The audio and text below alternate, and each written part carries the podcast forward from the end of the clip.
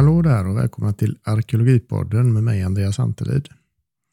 Det här är en eh, populärvetenskaplig podd för den som tycker om och är nyfiken på arkeologi. Jag tar upp lite olika ämnen här som har med arkeologi att göra. Det kan vara fynd och fenomen och platser och olika arkeologiska metoder, teorier med mera. Den här gången tänkte jag fortsätta på det tema som vi har inlett eh, redan, eh, som handlar om arkeologiska dateringsmetoder. Inom arkeologin så använder man ju ett stort antal eh, metoder för att datera det man finner i marken och det är bra att ha lite koll på de här metoderna för att kunna förstå varför man ibland kan ha svårt att säga hur gammalt något är och varför man i andra sammanhang kan vara väldigt exakt i sin datering. Och den dateringsmetod som jag tänkte prata om idag är den som är den vanligaste absoluta dateringsmetoden som används eh, idag och det är den så kallade kol-14-metoden eller C14-metoden som jag nog också kommer kalla den i det här avsnittet. Och jag vill redan nu komma med en liten disclaimer för att jag kommer använda en del naturvetenskapliga termer och beskrivningar. För det är en väldigt naturvetenskaplig metod det här. Eh, och eftersom inte jag har den bakgrunden och den utbildningen så känns det lite som att jag är ute och tassar på tunn is. Eh, därför kommer jag inte ge mig in i en alltför avancerad förklaring eh, vad gäller de kemiska och fysiska förutsättningarna för metoden. Utan jag kommer främst prata om vilken roll den här metoden har inom arkeologin. Men eh, tänkte ändå att vi får börja prata lite grann om förutsättningarna. Och den här metoden, kol-14-metoden, den utgår från en specifik kolisotop som då bär namnet kol-14. Och det är en radioaktiv isotop som precis som andra radioaktiva ämnen bryts ner och på så sätt ger ifrån sig strålning. Och just det här ämnet har en så kallad halveringstid på 5730 år. Och halveringstid det är den tid det tar för ett ämne att sönderfalla till 50% av sitt ursprungliga värde. Eh, och Det är alltså det som är grunden för själva dateringsmetoden här. Så man vet hur lång tid det tar för den här isotopen att sönderfalla så kan man också uppskatta åldern på ett föremål genom att mäta hur lång tid det har gått sedan sönderfallet började. För Det är det här eh, början av sönderfallet som, är, som man måste veta då, och det vet man i det här fallet. För kol-14 det finns i allt organiskt levande material, både djur och växter. Ehm, och Det här ämnet bildas i atmosfären och halten kol-14 i de levande organismerna är vid varje valt tillfälle relaterad till halten kol-14 i atmosfären. För det här ämnet sprider sig till allt levande via fotosyntesen. Ehm, så det gör, betyder att all, all, alla levande organismer har samma eh, nivå av kol-14 eh, som finns i atmosfären vid just det specifika tillfället. Och alla organismer tar upp kol-14 så länge de lever. Och så länge en organism lever så är upptaget av kol-14 lika stort som sönderfallet. Så man har då en konstant nivå av det här ämnet eh, i den levande organismen. Men så fort organismen dör och så upphör ju då upptagandet av nytt kol-14. Eh, och då påbörjas också sönderfallet av kol-14 i alla delar av organismen. Eh, och det är det sönderfallet som ligger till grund för själva dateringsmetoden, för det kan man nämligen mäta. Då.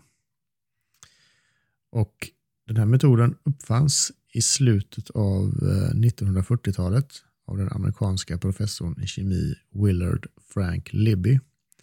Och han fick sedermera Nobelpriset för just den här upptäckten. Och I början när man började använda den här metoden som dateringsmetod så krävdes det förhållandevis stora mängder material för att kunna göra en analys och därmed kunna göra en datering. Eh, och det innebar ju då såklart begränsningar i vad som kunde dateras.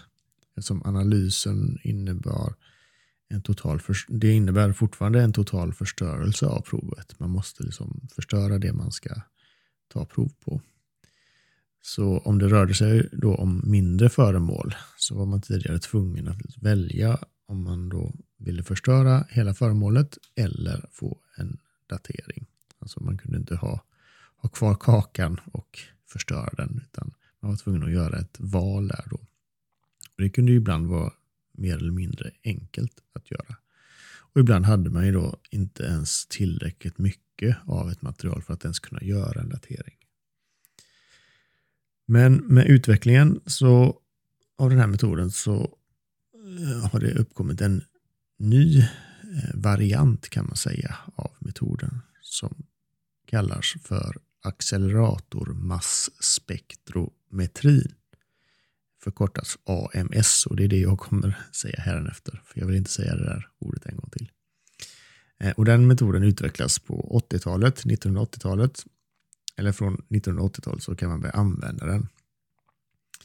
Eh, och då blir det helt plötsligt möjligt att analysera mycket mindre provmängder och det breddade användningsområdet eh, betydligt. Helt plötsligt räckte det med något milligram av ett prov Eh, av ett organiskt material istället för gram, hela gram som det var frågan om tidigare. Eh, vilket innebar att man inte behövde förstöra allting eh, om man hade ett litet prov och man kunde också eh, testa mindre mängder. Nu för tiden räcker det med kanske till och med ett, ett förkolnat frö för att kunna datera en boplats till exempel. Ehm, och även noggrannheten i resultaten har förbättrats med tiden, vilket gör att man idag kan få en datering på plus minus 50 år med rätt analysförhållanden. Ehm, om man ska förklara skillnaden på de här två metoderna, alltså den ursprungliga metoden och den här AMS-metoden, så kan man säga att den första metoden mäter den pågående strålningen för att se hur mycket C14 som finns kvar i provet. Medan AMS istället räknar hur många kolatomer som finns kvar i provet. Ehm, och Då behöver man alltså en mindre mängd för att göra det. Och det går dessutom snabbare. För att när man mätte strålningen så var man tvungen att, att äh, mäta den under en längre tid för att kunna få ett trovärdigt äh, resultat. Um, ett problem som har funnits hela tiden eh, med metoden är att mängden C14 eller mängden kol-14 har fluktuerat i atmosfären över tid. Beroende till exempel på elektromagnetiska förändringar i atmosfären och, sådär.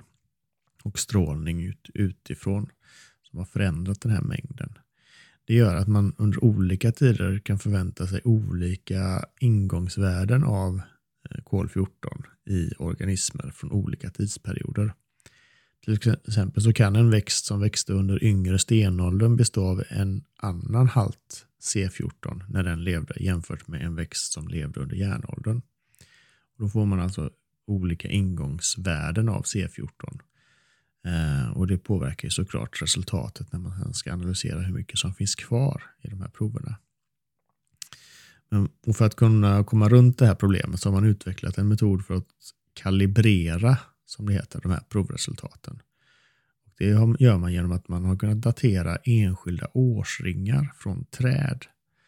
Och på så sätt har man kunnat se hur de här halterna har fluktuerat över tid. Så nu när man eh, får sina eh, analysresultat så får man dem oftast eh, antingen färdigkalibrerade eller så kan man med ganska enkel programvara eh, göra den här kalibreringen själv. Så man får ett resultat ehm, som man sedan då kalibrerar för att översätta det till eh, ja, den, så att man får en tidsperiod helt enkelt. Sen bör man också poängtera att alla C14-resultat presenteras med en sannolikhetskurva. Så kan man, man kan aldrig säga exakt ålder på ett prov, utan det finns en kurva då där det finns ett intervall som kan vara kanske på 100-200 år eh, där det finns en hög sannolikhet att provet är från det intervallet. Det behöver ju inte vara så problematiskt egentligen. Det kan ju vara av mindre vikt om man pratar om till exempel en äldre stenålderskontext där hundra år hit eller dit kanske inte alltid är så avgörande. Men det kan vara avgörande om man pratar om till exempel en medeltida kontext där man verkligen vill ha eh, en mycket närmare datering än ett par hundra år. Eh, och då får man då kombinera den här metoden med andra eh, dateringsmetoder för att få ett mer exakt resultat. Um, och som sagt så, så, är allt organiskt material daterbart. Det gäller både material, material från människor och djur, såsom ben och skinn, horn, tänder och så vidare. Men också då växtmaterial som trä och tyg, och fröer och nötter och annat. Och en följd är att det gäller även brända föremål som eh, träkol och brända ben och så vidare. För förbränningen påverkar inte C14-halten i ett material. Och Det här är en fördel eftersom brända föremål i regel har en högre bevarandegrad jämfört med obrända föremål. Och I och med att det numera går att testa även väldigt små mängder av organiskt material så kan man faktiskt eh, till exempel även datera järnföremål eh, under förutsättning att man har använt kol Eh, som en ingrediens i tillverkningsprocessen av järnet. Då kan man utvinna det här kolet och, se, och datera det och på så sätt då även datera ett järnföremål. Eh, om man ska titta lite grann på begränsningarna med metoden så har den då som sagt en, det här kol 14 har en halveringstid på 5730 år. Det innebär att det finns en bortre gräns för hur gamla föremål man kan datera med den här metoden. För till slut så är ju kol-14-mängden så liten så att det blir svårt att få något bra resultat av en analys. Där har jag sett lite olika siffror för var den där gränsen går men det rör sig i alla fall om 30 till 50 000 år gamla föremål som man kan använda eh, den här metoden för att datera. Ehm, det kanske inte är ett jättestort problem med den bortre gränsen eftersom de flesta organiska material som har den åldern har ju försvunnit för, lång, för länge sedan.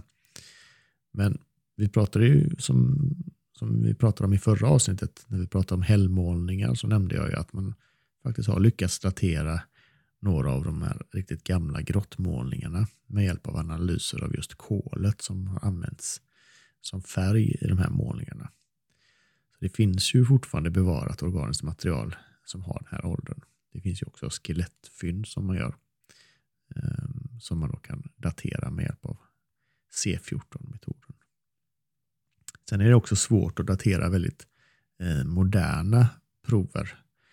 Ehm, för genom mänsklig påverkan de senaste hundra åren så har vi förändrat eh, C14-halten i atmosfären eh, väldigt mycket. Bland annat genom provsprängningar av atombomber som man har eh, sysslat med under tiden efter andra världskriget till exempel. Och det har då gjort det svårt att kunna datera riktigt moderna föremål. Så det finns lite tidsmässiga begränsningar i när man kan använda den här metoden. Men det är ändå så att den här C14-metoden är den vanligaste metoden för att göra absoluta dateringar idag. Eh, och genom att kombinera en relativ eh, datering, eh, relativ dateringar har vi pratat om i ett annat avsnitt. Men om man kombinerar relativ datering med C14-analyser så kan man indirekt datera även oorganiskt material. Det kan vara till exempel att man hittar ett bronsföremål som ligger i direkt anslutning till ett djurben eller ett bränt hasselnötskal eller något annat organiskt som man och där man kan dra slutsatsen att de här två föremålen är samtida. De har hamnat i marken vid samma tillfälle. Då kan man ju då datera det organiska materialet och därigenom då få en datering även för bronsföremålet. Um, ehm, och har man då ett föremål som är med i en typologisk serie, eh, alltså en, ett föremål där man kan se en utveckling av just det här specifika föremålet eller den här specifika typen av föremål där de har förändrats med tiden. Eh, till exempel så har man gjort sådana serier på vissa bronsåldersföremål. Eh, de här rakknivarna som vi har pratat om vid något tillfälle och även någonting som kallas för fibulor Eh, från bronsåldern där man ser att de har genomgått en viss utvecklings, eh, olika utvecklingsfaser. Och då kan man ju med hjälp av en sån här datering eh, eller flera sådana här dateringar i anslutning till enstaka fynd av den här kategorin hjälpa till att datera hela serien på det sättet. Så metoden är ju användbar även för att datera oorganiskt eh, material på så sätt. Den här metoden ställer dock en hel del krav på eh, arkeologerna och den arkeologiska verksamheten i fält både att dokumentera på ett korrekt sätt och att ta de här proverna på rätt sätt. Eh, det finns ofta risk i en arkeologisk undersökning för kontaminering när man tar prover. Ehm, både att man kan få med ett modernt material, till exempel det är rötter som letar sig in i gamla härdar och som letar sig in i ett kolprov. Men kanske ännu värre är om man får med något annat material som är fortfarande är gammalt men som inte är från den specifika perioden som man vill datera. Ehm, och för om man får med organiskt material från två olika tider i samma prov. Eh, det kan ju vara kol från två olika härdar som ligger bredvid varandra men som kommer från två helt olika tider. Om man blandar och prov, eh, kol från båda de här Eh, kontexterna i samma prov. Då får man ett analysresultat som är ett genomsnitt av de här två tiderna. Och det kan ju få väldigt konstiga konsekvenser när man sen ska tolka platsen. Så det är viktigt att man tar prover och att man vet vad det är man tar prov på. Så att man eh, dokumenterar det och är säker på det. Um, och som sagt det, är, alltså det är viktigt att fyndet verkligen härrör från den plats och det sammanhang som vill, man vill datera. På en plats med flera olika arkeologiska kontexter så kan det ju bli lite lurigt. Om man till exempel ska datera en stensättning. En stensättning är en gravtyp som är vanlig under järnåldern till exempel. Om man vill datera den med hjälp av ett asklager eh, som ligger under eller kanske bredvid den här stensättningen då måste man ju säkerställa att det rör sig om samma sammanhang. Att det här asklagret härrör från eh, kanske kremeringen av personen som är begravd i den här stensättningen. Um, och att den inte härrör från något annat skeende på den här platsen. Det kan ju ha varit en skogsbrand eller att det har varit en boplats där man har haft en kokgrop i närheten och öst ut aska från. Eh, för då riskerar man ju att dateringen av graven via det här asklaget blir helt fel. Um, ytterligare andra exempel kan vara om man just ska datera ett järnföremål med hjälp av eh, kolet som är inblandat i järnet. Eh, det kan ju vara så att det där kolet är hämtat från en äldre kontext. Eh, och man kanske till och med kan tänka sig att man har använt kol från en, eh, en kremering, eh, alltså en grav som man har hämtat i, eh, som man har i närheten av den här järnframställningsplatsen. Att man av olika anledningar har använt eh, det här som kremeringen i, i framställandet av, av, av järnet. Eh, då skulle i värsta fall man hamna flera tusen år fel i sina slutsatser och tolkningar av det här järnföremålet. Eh, och det är ju inte säkert att järnet är framställt på samma plats som, eh, som man har tillverkat själva järnföremålet heller. Så det finns många variabler där som gör att man, om, att, att man kan hamna fel om man drar fler slutsatser kring var sakerna kommer ifrån. Ehm, ett annat ganska välkänt problem med den här metoden är när man använder trä eller träkol för att datera en kontext. det som kan ställa till det då är trädets så kallade egenålder. Alltså vissa träslag kan ju bli väldigt gamla och vissa träslag kan också användas väldigt länge efter att de är fällda. Och det är just när trädet fälls som, Ehm, eh, som sönderfallet av kol 14 börjar. Ehm, så det kan göra att en datering från en härd, till exempel en eldhärd, där man har eldat till exempel ek, kan få en datering som ligger en bra bit ifrån den tidpunkt som härden egentligen härstammar ifrån. Man kan ju till exempel ha använt en trästock som använts i en huskonstruktion i några århundraden innan man eldar upp den. Eh, och då är det just vid det, det tillfället som eh, trädet fälldes som man får en datering på och inte när man beslutar att elda upp det. Så därför är det bra att använda sig av träslag som inte blir så gamla eller ännu hellre till exempel kanske nötter eller brända nötter eller brända fröer som är kopplade till en specifik säsong till och med. För att få ett så korrekt resultat som möjligt. Ehm, den senare tekniken med AMS där även små mängder av ett material kan analyseras det gör ju att det är möjligt att datera delar av föremål som är direkt, ja, som är direkt kopplade till ett föremål. Ehm, så till exempel harts och vax som har använts som tätningsmaterial i föremål.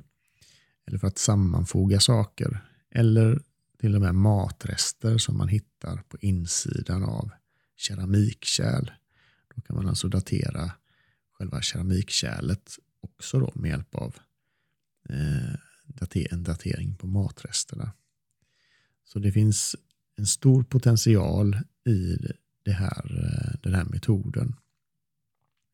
Så om man tar hänsyn till de här kända felkällorna, eh, vilket man ofta gör då, då är den här metoden ett utmärkt och otroligt viktigt redskap i den arkeologiska eh, praktiken och vetenskapen. Så man måste säga att det var ett välförtjänt Nobelpris till Libby för den här metoden. den har mer eller mindre revolutionerat arkeologin och gett den möjligheter att kunna sätta in saker i och platser och fenomen i en absolut kronologi. Och för tidigare, innan man hade den här metoden, så var man i mycket högre grad förpassad till en relativ kronologi. Där man hade förhållandevis bra koll på i vilken ordning saker och ting hade utvecklats och hänt. Och eh, i vilken ordning olika eh, företeelser eh, hade uppkommit. Men man hade inte så bra på exakt och koll på exakt när de här förändringarna hade inträffat till exempel. Men det kunde man ju då med hjälp av den här metoden eh, åtgärda. Jag tycker också att just den här upptäckten och den här metodutvecklingen sätter fingret på en viktig aspekt inom arkeologin. Det är nämligen det att det är viktigt att noga överväga varje arkeologisk undersökning och se till både att dokumentera och kanske även bevara sånt som man idag inte ser den direkta nyttan av att bevara. För det är mycket troligt att man i framtiden kommer ha nya metoder för att få ut mer information av en undersökning. Vi pratade ju om det till exempel i avsnittet om Sutton Who där man vid en andra utgrävning av samma grav kunde använda metoder som inte var tillgängliga vid första tillfället, vid första utgrävningen. Då handlade det om fosfatanalyser som hade utvecklats under tiden däremellan. Um, och Det kan ibland vara frustrerande att läsa rapporter och skildringar av undersökningar som gjordes i början av förra seklet där man kanske endast har noterat rester av kol. Det finns med en beskrivning eh, att det fanns kol och aska på platsen men man har inte tagit tillvara på det. Man såg inte då någon vetenskapligt värde i att spara det. Men idag hade det varit guld värt att kunna datera en plats eller en lämning med hjälp av just de kolresterna som, som fanns på platsen. Och Det får en ju undra att vad man väljer att inte ta tillvara på idag som kommer vara guld värt i framtidens arkeologi. Vad är det vi inte ser som vetenskapligt eh, intressant eller eh, värt att spara på. Som man i framtiden kommer eh, vara väldigt intresserad av. Och det är också en anledning till att det är bra att inte gräva och göra arkeologiska undersökningar i onödan. Utan att faktiskt spara några av de här platserna till framtida arkeologiska metoder. Ehm, så den här metoden är ju som sagt den, den allra vanligaste och kanske den som de flesta förknippar med just datering. Um, med, med rätta egentligen. För det, det är den, den, eh, den absolut vanligast förekommande. Um, och så här innan vi slutar den här avsnittet så vill jag passa på att dela med mig av lite spännande nyheter faktiskt för Arkeologipodden. För i sommar kommer nämligen podden åka ut på en liten turné. Jag vet inte om man kan kalla det för turné när det bara är ett, ett stopp på vägen. Men Arkeologipodden kommer dyka upp på Birka i sommar. För att där spela in en exklusiv livepodd. Så den 27 juli kommer jag sitta på Birka och prata om arkeologi, och vikingar och annat spännande. Så har ni vägarna förbi så ses vi där. Annars kommer ni såklart gå och ta del av det avsnittet på annat sätt. Om inte annat så här i podden såklart. Eh, jag kommer berätta mer om eh, det här framöver när lite mer detaljer är klara. Men eh, vi hörs snart igen med ett nytt poddavsnitt och ett nytt ämne. Om ni vill komma i kontakt med mig så gör man det enklast genom att mejla till arkeologipodden hotmail.com. Det finns också en Facebook-sida som heter just Arkeologipodden. Den kan man välja att följa. Då får man lite information om eh, nya avsnitt när de dyker upp. Och Där kan man också diskutera de sakerna som jag pratar om i det här avsnittet och i andra avsnitt. Där kommer jag också lägga ut eh, lite grann vilka källor jag har använt mig av eh, när jag spelar in de här avsnitten. Så ha det gött till nästa gång. Hej då!